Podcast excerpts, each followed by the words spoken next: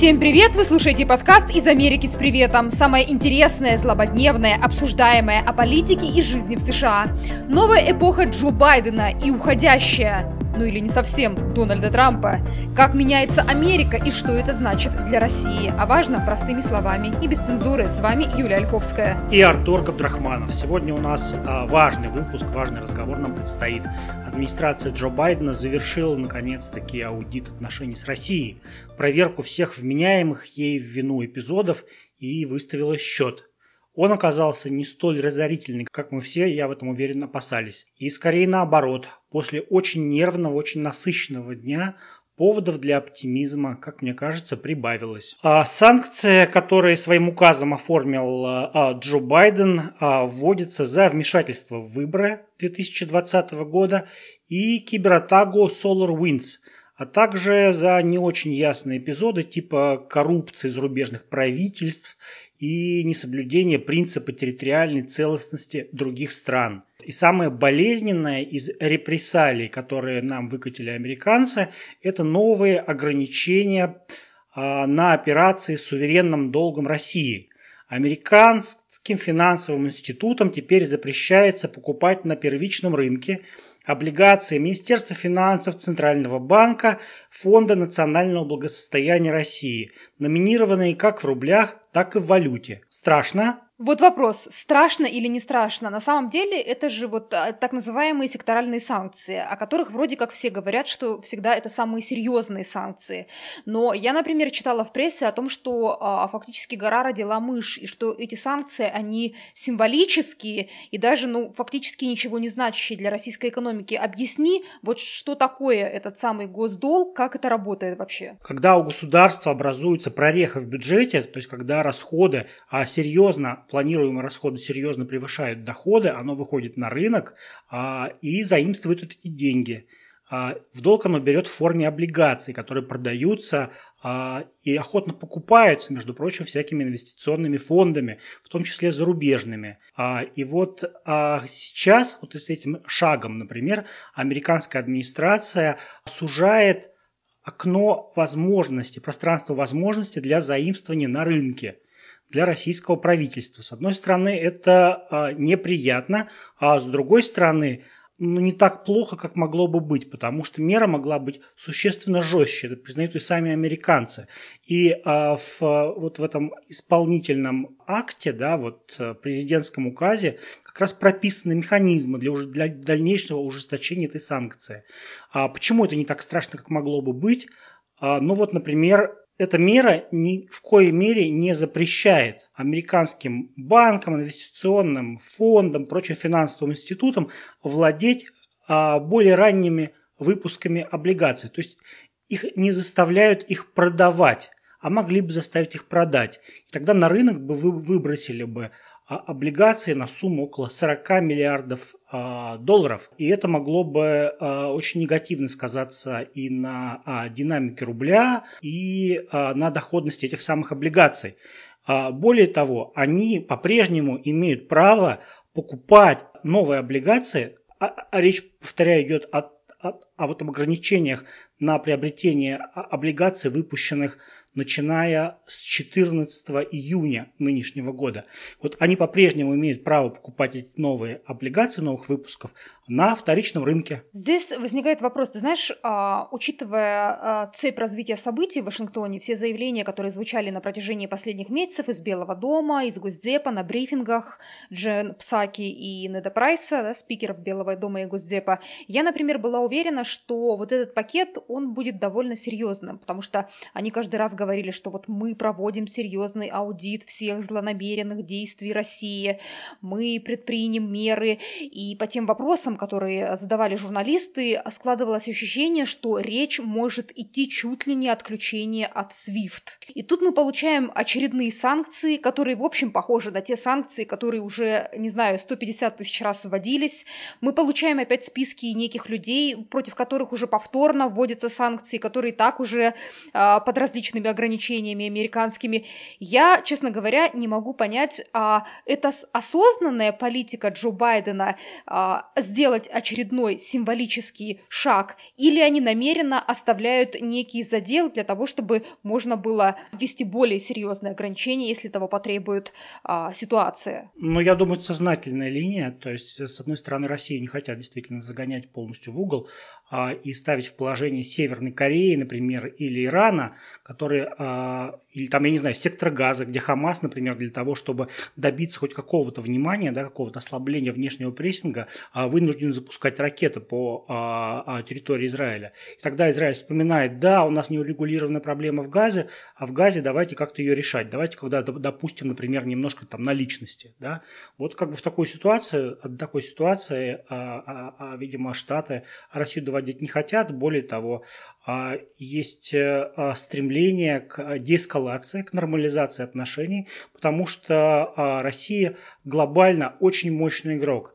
Вот. И те задачи, которые ставит перед собой вот, визионерская, без преувеличения, администрация Джо Байдена, нынешний состав Белого дома, мне кажется, без России решить невозможно. Еще по поводу санкций. А, смотри, мы постоянно слышим из Белого дома такие посылы. Don't mix apples and oranges. Типа не смешивайте в одну корзину апельсины и яблоки. Есть такое выражение в английском языке. Так вот, мне кажется, с этими санкциями получалась примерно такая же история. Они смешали яблоки и апельсины, и лимоны, и все что угодно. Потому что, если мы посмотрим, за что введены эти санкции, во-первых, там фигурирует, окей, некая атака на а, системы компании SolarWinds, хотя мы не видели никаких доказательств, да, что к этому могло могла быть причастна Россия. Трамп в свое время говорил, что к этому может быть причастен и Китай, но тем не менее вводятся санкции против этого. Окей, хорошо. Но там же фигурируют санкции еще и против присоединения Крынва, который, которое, извините меня, состоялось в какой? В 2014 году, то есть а, это, извините меня, 7 лет назад. И уж совсем а, непонятная история, которую я бы хотела, чтобы ты объяснил, с вознаграждением. История, связанная с газетой Нью-Йорк Таймс, которая написала, что якобы а, россияне предлагали талибам вознаграждение сражения за головы американских солдат. Кстати, наши многие журналисты перепутали. В России многие СМИ пишут, что а, в санкционный список включены, в частности, меры вот за эту афганскую историю. Что с этой историей объясни на самом деле? Ну, давай по порядку. Мне кажется, что вот этим а, указом администрация Байдена хочет уже закрыть вот эту тему с наказанием России. Вот а, перевернуть страницу и начать строить отношения с чистого листа. А, мы а, подробнее об этом расскажем дальше, как бы, потому что а, вслед за вот этим кнутом последовал и пряник в виде действительно примирительного выступления Джо Байдена. Вот, но об этом, об этом мы скажем позже. У меня складывается ощущение, что вот сейчас действительно уже подводится черта, подводится черта под вот этим нелегким периодом да, в российско-американских отношениях. А не пойти на санкции администрация Байдена не могла, потому что вот все вот эти четыре года пребывания у власти Трампа, как раз они критиковали, атаковали тогдашнюю администрацию за что? За то, что она слишком мягко обходится с Россией, что она игнорирует многие пассажи, многие эпизоды в, а, в непростых двусторонних отношениях. И обещали себя вести совершенно по-другому, когда придут к власти. Ну и вот сейчас, как бы, да, они это обещание сдержали. Мы обещание сдержали, вот, а, а теперь давайте дальше уже переходить к деэскалации, к нормализации отношений, к построению а, взаимовыгодного, уважительного диалога. Я уверен, что мы еще об этом поговорим. Теперь, что касается самого интересного, самое интересное, действительно, как мне показалось, это а, был момент по поводу вот этих так называемых баунтис. Баунтис – это вознаграждение за головы. В конце прошлого года появилась информация в американской прессе, что якобы российская американские спецслужбы предлагали афганским боевикам денежное вознаграждение за убийство а, американских военных. Россия, естественно, а, сразу открестилась от всей этой истории, а, и администрация Байдена, высшие чины администрации, нет, не Байден, а Дональда Трампа, высшие чины администрации Дональда Трампа, они сообщили, что провели проверку, и подтверждения эта информация не нашла. Тем не менее, тем не менее, тема активно раскручивалась в контексте предвыборной кампании а, Джо Байдена тогда же. Тогда же он критиковал Трампа за то, что тот эту тему не поднимает в разговорах Путина, не призывает Россию к ответу, говорил, что когда он придет к власти, а, все будет совсем по-другому. Ну и вот пришел он к власти. Получила его администрация доступ ко всему массиву информации, проверила это и а, выяснила, что эта история не подтверждается, таки не подтверждается. А, говорить о том, что а, вот эти баунтис а, имели место быть, можно с низкой а, степенью а, уверенности, с низкой до средней степени уверенности. И поэтому, в общем, санкции за это а, не, не вводится. Но это к вопросу о том, как в США а, происходит манипуляция с информацией, да, даже с некими фейками. Вот эта история с головами, с охотой за головами американских солдат, якобы с охотой, это же была один из основных лейтмотивов а, предвыборной кампании Байдена. Да. Каждый раз он атаковал Трампа за то, что вот как Трамп может не наказывать за это Россию, а я, Байден, э, Россию за это обязательно накажу. И, кстати, а, вопросы-то какие звучат да, сейчас от американских журналистов в адрес Белого дома? Они спрашивают, а жалеет ли Байден теперь, что он а, тогда безосновательно, в общем и целом, атаковал Трампа. Ну, конечно же, он не жалеет, и я думаю, что они понимали все, все, все прекрасно с этой историей, да, что под ней э, нет никаких, в общем, а, весомых доказательств этой истории, но просто им нужен был повод использовать а, какой-то весомый аргумент против Трампа в предвыборной кампании Байдена. А, ну, безусловно, да, это лыков строку тогда же, в общем, активно проводилась э, а, в массы мысли о том, что а, победа Трампа на выборах стала результатом его сговора с Россией, мнимого сговора с Россией. А, вот, и поэтому, ну, вот сейчас якобы, да, вот в, контек... вот в рамках этой логики представлялось вполне себе разумно предположить, что Трамп боится предъявить к России вот эти претензии. Вот. Но вы, выяснилось, что теперь тоже подтвердилось еще раз, что а, претензии, они а, а, вилами на воде писаны. Ну, в общем, подводя черту во всей этой истории с санкциями, можно сказать, что они действительно не такие уж серьезные, не такие уж страшные, а, каких а, мы, может быть, ожидали. Но, опять же, интересно, что а, американцы в своем стиле, да, они когда выкатывают очередной пакет санкций, никто никому ничего не объясняет, не, не, не делается никакие заявления разъяснительные. Вот вам листочек, вот вам заявление, вот вам санкции, сами читайте, разбирайтесь, ищите сайты, ищите списки, ищите, в общем, а, то есть если ты находишься в России, ты хочешь понять, например, попал ты под санкции или нет, это нужно сказать, а, что надо проделать достаточно большую работу, чтобы понять вообще, где это все опубликовано, как это все работает, и я думаю, что а, у многих людей и у многих компаний, которые вообще попадают в эти списки, многие не сразу даже понимают, что, что они могут оказаться в этих списках. Ну, конечно же, если об этом не сообщают СМИ, потому что это нужно еще догадаться. Я, когда первый раз с этим столкнулась, так я журналист, журналист, зная, как добывается информация, и то мне потребовалось значительное э, время на то, чтобы найти источник и разобраться, в чем там дело. Слушай, ну мне кажется, что это тоже своего рода санкция, да, то есть таким образом а, у а, американских компаний, у, там, не знаю, любых международных компаний а, возникает э, подозрение, что какой-нибудь их российский контрагент находится под санкциями, как проверить, как узнать, и они лучше а, остерегутся и предпочтут иметь дело, может быть, с американским конкурентом этого российского контрагента, хотя, может быть, он менее конкурентоспособен, чем российский конкурент, кто знает. Ну да, похоже на часть э, санкционной стратегии, но вот интересно, что Джо Байден, который выступил с речью буквально через несколько часов после того, как его администрация ввела санкции, про сами санкции, да, конкретно ничего не говорил. Он не упоминал лиц, которые в, попали под санкции, он не, не говорил, собственно, о сущности этих самих санкций. И а, вообще, мне кажется, что вот эту речь его в России и Америке истолкуют очень по-разному. Каждый в ней увидит то, что он а, хочет увидеть.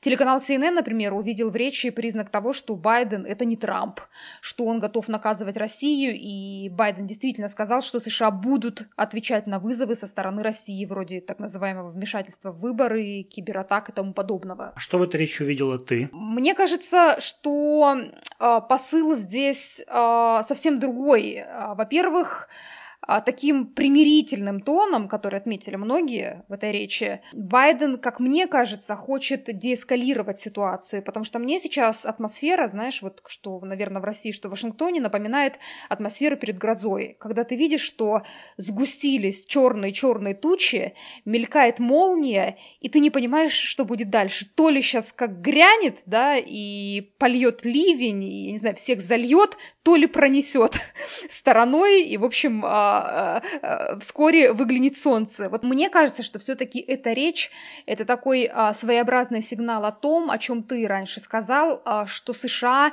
готовы к возможной разрядке возможной разрядки в дальнейшем, подчеркну. Во-первых, Байден четко дает понять, что настроен на встречу с Путиным летом а, в одной из стран Европы, несмотря на то, что Москва, кстати, пообещала ответ на санкции. А, во-вторых, он предлагает конструктивную повестку и вполне конкретную. Начать, наконец, переговоры о стратегической стабильности. А, Россия и США могут сотрудничать в решении проблем вокруг ядерных программ Ирана, Северной Кореи и в области борьбы с пандемией и изменением климата. Здесь, когда вот слушаешь такие речи, наверное, когда ты слышишь, ну, в принципе, речь, первую, может быть, речь Байдена, тебе, может быть, она и не покажется ничем особенным.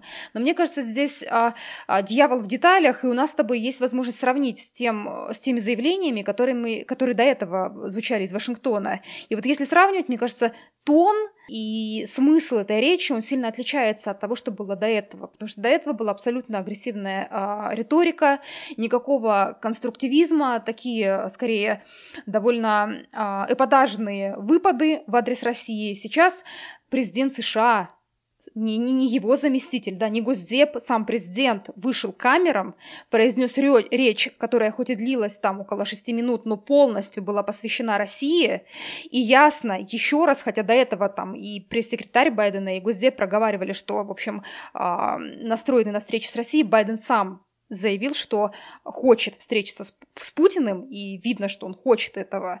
Ну а дальше вот об этой встрече, кстати, интересно, а, как толкуют возможность встречи. Вот мне кажется, в Америке эту тему особо не педалируют. Если а, посмотреть американские каналы, они как бы, ну, встреча, не встреча, они не обсуждают эту встречу так подробно, как обсуждают наши политологи.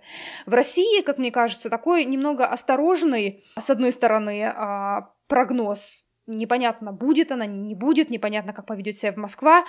А, с другой стороны, я слышала такое мнение, что, знаешь, ну зачем соглашаться на встречу? Вот а, американцы сейчас поступят так же, как они поступили с, Аля... с китайцами на Аляске, да, то есть когда Блинкен там и а, Салливан пришли на встречу и сразу выкатили там список претензий Китаю, на что китайцы, мудрые восточные люди, ответили очень а, своеобразно, а, выкатив встречный список претензий к американцам, а, говоря а, в течение скольки там 20 минут на китайском и совершенно не давая переводчику переводить и не давая возможности американцам ответить.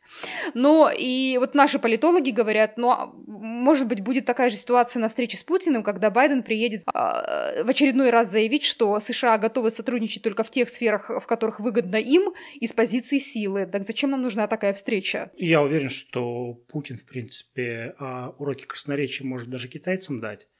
А вот, и а, от а, сложных тем он а, не уклоняется. Мы, в общем, это имели возможность неоднократно видеть. Более того, я хотел бы напомнить, что инициатива провести контакт такой прямой, максимально публичный на высшем уровне, она первой исходила именно со стороны Путина. И в ответ, между прочим, на гораздо менее лицеприятное а, высказывание Байдена в свой адрес. Более того, люди-то государственные, а, осознающие ответственность за судьбу не только своих стран, а, но и мира и человечества в целом, нам от американцев никуда не деться, американцам от нас тоже. Поэтому худо-бедно надо как-то садиться, договариваться, вырабатывать некий модус операнди, модус вивенди. Ну, с твоей точки зрения, какова процентном соотношении, скажем так, возможности этой встречи, учитывая, что Москва заявляет о возможности ответа, если Россия сейчас, например, вышлет тоже некоторое количество а, американских дипломатов. Посол российский по-прежнему в США находится в Москве, отозван для консультаций. А, в Москве звучат такие посылы, что, ну, в общем, своими действиями США явно не способствуют конструктивизму и дальнейшим переговорам об этой встрече. Ну, то есть, как ты думаешь, все-таки встреча состоится или нет? Я думаю, да. Я думаю, встреча состоится, хотя, а, безусловно, возможно, а, всякие сбои и неожиданности, ситуация в мире вообще, в принципе, волатильна. А, мне кажется, что с российской стороны тоже имел а, место такой элемент в сложной внешнеполитической, дипломатической, военно-политической игры, когда мы действительно повышали ставки вот для того, чтобы все-таки выйти на а, некую нормализацию с Соединенными Штатами. Это а, крайне в наших интересах. И я не думаю, что в России есть люди, которые а, в российском истеблишменте есть люди, которые это недопонимают. А, ну, на твой взгляд, какова возможность потенциальной разрядки? Ты в нее веришь? Да, Почему нет, собственно говоря? Я а, по-прежнему придерживаюсь а, мнения, которое высказывал а, еще а, в преддверии президентских выборов, что Байден а, это а, наш шанс на улучшение с Америкой гораздо больше, чем Трамп. Потому что а, представь, такая инициатива, исходящая со стороны Трампа, то есть встреча для запуска стратегического диалога с Россией по всему спектру а, вопросов двустороннего, регионального, глобального звучания. Вот как бы Трамп ее озвучил, да, и вот что бы с ним сделали а, а, а, американская общественность, истеблишмент и СМИ. Байден в другой ситуации находится у себя на родине, потому что любая встреча, все встречи сколько их было, кстати, не так много между Трампом и Путиным, приводи, приводили к невероятному взрыву негодования а, на родине. Трампа постоянно критиковали, что он недостаточно жесток к Путину, к России. Но Байден, может быть, а, может быть, сделал ход конем и, а, так сказать, для американских СМИ, в том числе журналистов, продемонстрировал для галочки свою жесткость. И это, надо сказать, сработало, потому что тот же телеканал CNN сразу же сказал, ну вот видите, Байден это не Трамп. Ну да, все в глазах смотрящего, eye of the beholder, что называется. Вот. А для нас это а, тоже как бы важный и, возможно, уникальный уходящий шанс, потому что Байден относится к тому поколению американских политиков, которые а, еще в состоянии осознать ту опасность, которую в Соединенным Штатам и миру в целом несет конфронтация а, с Россией, потому что он выходец а, из а, эпохи холодной войны, он вот а, родом из той шинели. А, а, а новое поколение политиков, может быть, это уже и недопонимать, и а, там пребывать в плену совсем а, других иллюзий. Поэтому а, а, надо ковать железо пока горячо, и эту возможность, а, мне кажется, что ни в коем случае упускать нельзя. Ну, в общем, посмотрим, что будет дальше происходить на двустороннем треке, как это принято сейчас говорить, но США явно в ближайшее время предстоит решать проблемы не только во внешней политике, но и во внутренней. Не все спокойно а в, сои- в самих Соединенных Штатах. Снова протесты, снова все началось в Миннеаполисе, то есть там, где год назад, собственно, стартовала американская протестное движение Black Lives Matter после убийства полицейским афроамериканца Джорджа Флойда. И вообще на этой неделе какая-то такая а, случайная, цепь случайных или не случайных совпадений. Во-первых, год назад убили, почти год назад убили Флойда. А, закончился фактически на этой неделе суд над полицейским Дериком Човиным, который, Шовиным, который причастен а, к смерти Джорджа Флойда. И вот этот новый а, точнее новая очередная жертва полицейского тоже, как выяснилось, связана с Джорджем Флойдом, потому что учительница этого парня была бывшей подружкой Джорджа Флойда. Ну, давай расскажем нашим слушателям, что случилось э, вот с этим 20-летним э, бедолагой, а, чернокожим Данте Райтом. Нелепость его гибели, она э, просто электризовала массы и снова спровоцировала а, волну протестов, которая не ограничилась только Миннеаполисом. Вот, а прокатилась по всей Америке. Он ехал на машине, его остановили. А полицейским показалось, что он а, пытается скрыться с места происшествия. Подбежала женщина полицейская, закричала «Тейзер, тейзер!» Это значит электрошокер, электрошокер. Вместо электрошокера достала пистолет и выстрелила ему прямо в бок. Вот. А, он а, ударил по газам, видимо, уже в предсмертных конвульсиях. А машина разбилась, а он сам погиб. Он сам погиб. И женщина, женщина сейчас полицейская взята под стражу, и ей грозит пока 10 лет максимальное наказание по статье «Непредумышленное убийство». И вот семье Райта кажется, что а, это очень мягкий, а, а, мягкая статья. Она требует переквалификации. А в, в полноценное убийство, и с ними согласны сотни и сотни местных активистов БЛМ-движения, антифы, которые устраивают еженочные пикеты возле здания полицейского управления города Бруклин-центр, который примыкает с севера к городу Миннеаполису. Но вопрос в том, насколько активисты местные, потому что у меня как раз создалось впечатление, что значительную часть э, радикалов из э, движения антифа туда завезли, либо они подъехали, потому что э, американские репортеры в том числе говорят, что довольно много видели машин с номерами, не имеющими отношения к штату Миннесота, то есть люди явно приехали откуда-то еще. И сейчас создается впечатление, что вообще этот э, очередной, э, даже не сам по себе факт убийства, а видеоролик, да, который был опубликован после этого, он используется как повод для того, чтобы снова раскачать лодку. Тебе так не кажется? А, ну, это выглядит так. Действительно, а, надо обратить внимание наших слушателей на то, что, в принципе, это самые серьезные, по сути дела, первые протесты после президентских выборов.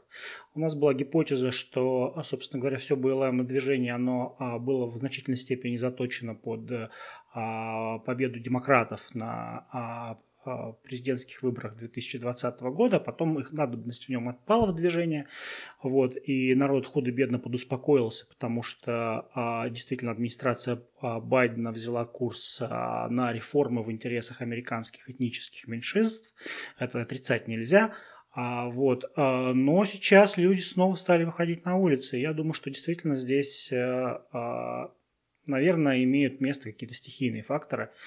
А, потому что, ну, вот это убийство, а, а, вот эта гибель Райта, вот, потом в Чикаго, вот буквально сегодня были обнародованы кадры гибели 13-летнего подростка, который бежал от, пытался скрыться бегством от полицейского, полицейский его застрелил, посчитав, что у того в руках оружие, вот это тоже шокировало людей, это тоже, вероятно, спровоцирует э, какие-то выступления. Вот. И важный, важный фактор – это суд над Дериком Шавином, который заставил людей заново пережить э, а, трагедию а, Джорджа Флойда потому что там показывали, конечно, страшные кадры, которые а, не оставили безучастным, наверное, в Америке никого. Ну и важно, что к э, так называемым БЛМщиков а, присоединились все-таки активисты антифа, антифы. Их все больше и больше мы встречаем на митингах. Если а, начинаются митинги с а, выступлений БЛМ, то ближе к ночи, когда, в общем-то, начинается эскалация, да, и провокация со стороны протестующих в сторону полицейских, в основном кто вовлечены в, протика... в провокации? Это в основном антифа. И вообще, надо сказать, что сейчас Миннеаполис, я, конечно, немножко была удивлена, в первый раз оказавшись там, а, он напоминает такую лайт-версию Портленда. Портленда, это, напомним, а, город на а, западном побережье США, родина фактически американского движения антифа, родина хипстеров, где протестуют просто бесконечно. Все лето там были протесты, они не закончились до сих пор. Мы там лишились нашей камеры, потому что оказались, в общем, а, в центре противостояния между силовиками и протестующими. А, от Портленда у меня остались такие довольно э, неприятные впечатления. И вот мы оказываемся в Миннеаполисе, снова запах слезоточивого газа, снова противостояние между силовиками и протестующими. Непонятно, на какую сторону тебе бежать, потому что а, с одной стороны летят светошумовые гранаты, гранаты там и пускай слезоточивый газ, с другой стороны летят бутылки, банки и э, фейерверки. И, в общем, журналистам, конечно, очень непросто работать в условиях этой уличной войны. Но дело не только в этом. Меня, например, поразила сама атмосфера в городе Миннеаполис, где, в общем-то, уже непонятно, кто там власть. Вот ты разговариваешь с людьми, и какая-то абсолютная атмосфера беспомощности. Мне одна женщина сказала, что она после убийства э, Джорджа Флойда и последовавших за этим событий, в частности, там э, реформы полиции, так называемой реформы, да, и того, что за этим последовало, э, начала общаться с психологом, потому что вот ее психика не выдерживает. А что там последовало? Значит, там были, было выполнено фактически требование протестующих частично лишить полицию финансирования. А, департамент полиции частично, более того, был фактически расформирован, потому что, если я не ошибаюсь, около трети копов уволились. И теперь э, в городе Миннеаполис есть районы, в частности район, где, например, убили Джорджа Флойда, куда просто не приезжает полиция. Там, а, если э, верить местным жителям, перестрелки звучат едва не каждый день, по нескольку раз в неделю. Кого-то постоянно убивают, а, кого-то там ранят. Как нам сказал местный житель, местный активист, на 2000% в этом районе выросла преступность за год. 2000%. Полиция просто не вмешивается. Полиция боится при, приезжать на вызовы после того, что случилось с Джорджем Флойдом. Городские власти ведут себя весьма странно. Такое ощущение, что они вообще от всего самоустранились. Они вроде как выступают за то, чтобы, а, как они говорят, а, ориентироваться на нужды комьюнити, но вот эта ориентировка, она тоже э, как бы очень странная, потому что ничего не меняется. Все говорят о том, что власти вообще ничего не делают. Такой и у местных жителей складывается впечатление, что все только и ждут, чем закончится суд над Джорджем Флойдом. Не над Джорджем Флойдом, извините меня, а над Дереком Шовином, который убил Джорджа Флойда. Ну да, ждать осталось недолго. Тут уже действительно вопрос, наверное, там считанных, там, не знаю, дней, даже, наверное, уже не недель. А, вот. Но я тоже был в городе Бруклин-центр, посмотрел на их беспорядки. А самое неприятное, с чем мне там довелось столкнуться, это в неожиданный апрельский снегопад. Было ужасно, ужасно холодно. То есть, по сути дела, пока я ходил с этой толпой, там в главе которой почему-то был а, оркестр а, а, американских индейцев – вот, а, сзади двигались, двигалась колонна автомашин, с которой периодически выскакивали люди и плясали на дороге. Вот, валил снег, а, и это все там растянулось на часы, пока наконец дело дошло до беспорядков, когда, в общем, удалось немножко побегать и согреться. А, вот. Полиции там было много, ее было, по-моему, больше, чем протестующих, поэтому, собственно говоря, у них не было необходимости в особо едких сортах слезоточивого газа или там, не знаю, резиновых пулях. По-моему, вообще стреляли там шариками а, для а, пейнтбола. А, поэтому ощущение было такое, ну, такое достаточно, достаточно безопасно, безопасно там а, я себя ощущал, в отличие от того же самого Портленда. То есть э, вот, вот, вот, вот действительно таких вот, вот нервов, да, там вот нервотрепки, который был в Портленде, я не испытывал. Полиция, опять же, а, вела себя корректно с ними, можно было, в принципе, там, там подойти по, пообщаться, а, то есть о чем-то договориться, о том, чтобы они там пропустили через дыру в заборе, чтобы там и была возможность как-то срезать путь. Вот. Но чего я не видел в Портленде а, и чего, что я видел а, в а, вот этом Бруклин-центр, это погромы. Погромы, это, конечно, впечатляющее зрелище, такая традиция а, в России, слава богу, а, неизвестна, и поэтому, наверное, вызывает интерес а, у наших зрителей, у наших читателей даже в большей степени, чем беспорядки, к которым, в общем, они привыкли уже по нашим рассказам из Америки. Вот, мы видели там а, сожженные, разграбленные магазины, где а, а, работала просто вот э, система пожаротушения, заливая галлонами воды вот эти перевернутые полки, разбросанные товары и тому подобное. А потом э, мы поехали еще э, в район, коммерческую зону, которая подверглась еще большему разграблению буквально за день до нашего приезда. Вот, и э, там все было пусто заколочено, все ходили э, э, хозяева э, сумрачные и э, необщительные. Вот, и пока мы стояли, действительно ждали возможности хоть на что-то посмотреть, да, хоть с кем-то пообщаться, подошла какая-то такая вот э, молодая чернокожая э, девушка, попросила телефон, потому что у нее, в общем, там кончились деньги на ее телефоне, вообще у нее а, а, сложная жизненная ситуация, как я понял. Она работала продавщицей в одном из этих магазинов. Вот, она приехала на работу, на свою смену и а, наткнулась на заколоченные фанерными плитами а, а, двери и стекла. Я как бы совершенно не понимала, что произошло. Что произошло. Позвонила она а, своей начальнице, и вот надо было видеть, как она изменилась просто в лице, как у нее там захлопали накладные ресницы, просто тоже под этим апрельским снегом. Сказала, о, нет, нас разграбили. Oh no, we were looted, сказала она. А для нее это, в общем, оказалось э, э, ну, настоящее жизненное испытание, потому что начальница и сказала, что магазин откроется не раньше, чем через месяц, потому что убытки, ущерб слишком серьезный. А для нее это был единственный источник а, заработка. Единственный источник заработка для девушки, недавно переехавшей в Миннеаполис. Вот. И она теперь не знает, как ей вообще выживать. То есть ей надо идти, обращаться на биржу труда а за пособием по безработице. А у нее вот последние деньги буквально ушли на а, то, чтобы нанять такси, вот этот Uber, да, и доехать до работы. И вот, э, ну, вот, вот, вот, так, вот так, в такие ситуации. Что людей на это толкает? Почему в Америке так распространена вот эта вот традиция лутинга, да, вот это прямо загадка для меня, для загадка. Ну, мне кажется, что э, уважающий себя человек, да, как бы вот, э, а, ну, ну, не пойдет на такое, но вот, вот, вот, вот как, как это, вот что должно случиться с человеком, чтобы э, вот э, так себя вести?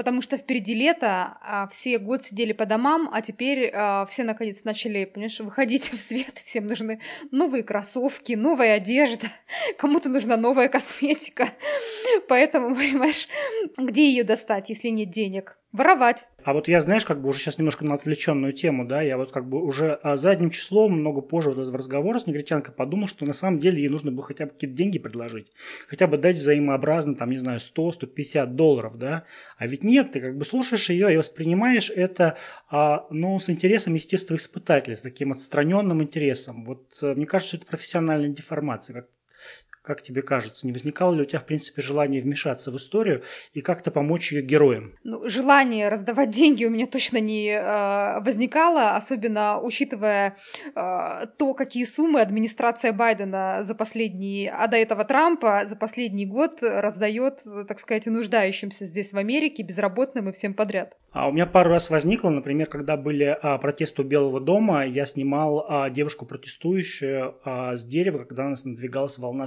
слезоточивого газа, она не могла слезть и, в общем, там билась просто в этих ветвях, а все разбежались. И, по сути дела, мне пришлось подставить плечо. Вот, а потом меня подстрелили напротив этого Белого дома а, резиновой пулей. Я ходил с, таки, с таким большой гематомой, там две недели на боку. Вот, а потом тоже еще был случай, а, тоже уже в Вашингтоне, а, когда а, вот это антифа местные это БЛМщики, они били сторонников Трампа, отлавливали там а, женщин, стариков, там детей, а, вот, и всячески их харасили. Я вот шел по улице и понимал, что мне навстречу сейчас идет какая-то такая группа, а, а, а а, азиатских а, а, американцев, да, вот в кепках там, вот э, с трампийской символикой.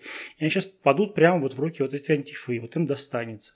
Я всех остановил, им сказал, что туда идти не стоит, объяснил, как пройти, в общем, куда им надо, а минуя опасные места. Вот. И, в общем, мне кажется, что это даже более ценно было, чем то, что я потом написал какую-то историю с этого всего. Знаешь, э, в Миннеаполисе я когда снова ощутила запах э, слезоточивого газа, я поняла, что совсем не соскучилась по этому запаху, совсем не соскучилась по протестам, и кажется, что лето, которое мы пережили э, там несколько месяцев назад, кажется, что это все закончилось вот-вот, совсем, совсем недавно, и не было зимы, не было выборов, вот настолько свежо вот это ощущение работы на протестах, что хочется все-таки верить, что предстоящее лето будет более спокойным, но мы точно не знаем, потому что скоро приговор э, по делу Джорджа Флойда, и я думаю, что после этого приговора многое станет понятно. Если кому-то приговор покажется слишком мягким, не исключено, что а, нас ждет очередное веселое время. В общем, посмотрим.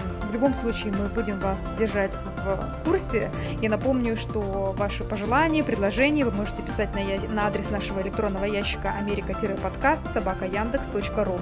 Еще раз америка-подкаст собака яндекс.ру. Спасибо большое, что были с нами. Услышимся. Спасибо большое за внимание. До свидания.